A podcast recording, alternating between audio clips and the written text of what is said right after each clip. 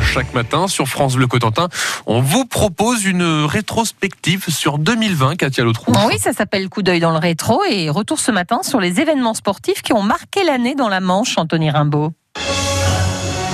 Revenons à une époque, une éternité. C'était le temps des frissons, des stades pleins et du bon parfum de la Coupe de France de foot. Nous sommes au mois de janvier. On ne parle pas encore de Covid, mais de l'US Grandville qui retrouve une nouvelle fois l'Olympique de Marseille au stade Michel Dornano. Assez, assez compliqué là pour le ballon qui est récupéré par les Marseillais à l'entrée de la surface de réparation. et le but Oh, quel but de Dimitri Payet Ça fait 3-0. Et en ce début d'année, Flamanville est la capitale du cyclocross. La Manche accueille les championnats de France. Derniers instants en roue libre avant de rentrer au vestiaire. Le sport se confine. Les compétitions s'arrêtent et un club perd gros. L'US La Glacerie survolait son championnat.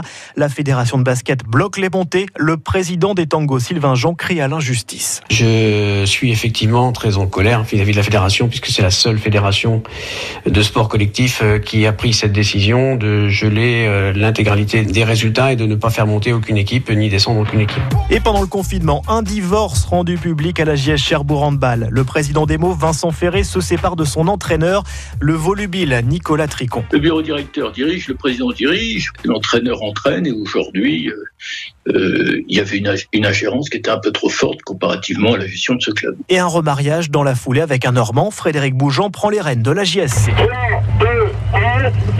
Et dans cette France confinée, la Manche s'offre un grand bol d'air. Une centaine de monocoques et de multicoques se donnent rendez-vous à Cherbourg pour le départ de la Dream Cup. C'est vraiment impressionnant, c'est c'est waouh Là, il y a plein de bateaux, c'est vraiment extraordinaire. Les bateaux, je suis vraiment passionné. Et un autre spectacle en mer, celui offert par le skipper de 40 ans, Fred Dutil, qui crée la sensation sur la solitaire du Figaro. Concrètement, j'avais pas préparé cette course. Donc aujourd'hui, de se retrouver euh, deuxième sur le général, je suis super satisfait de, de ce résultat.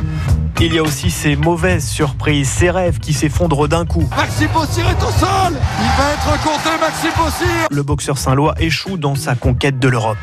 2021, nouvelle année que l'on espère déconfinée et dorée pour le tireur manchot Eric Delaunay qui visera l'or olympique aux Jeux de Tokyo. Et le coup d'œil dans le rétro, c'est à retrouver sur francebleu.fr.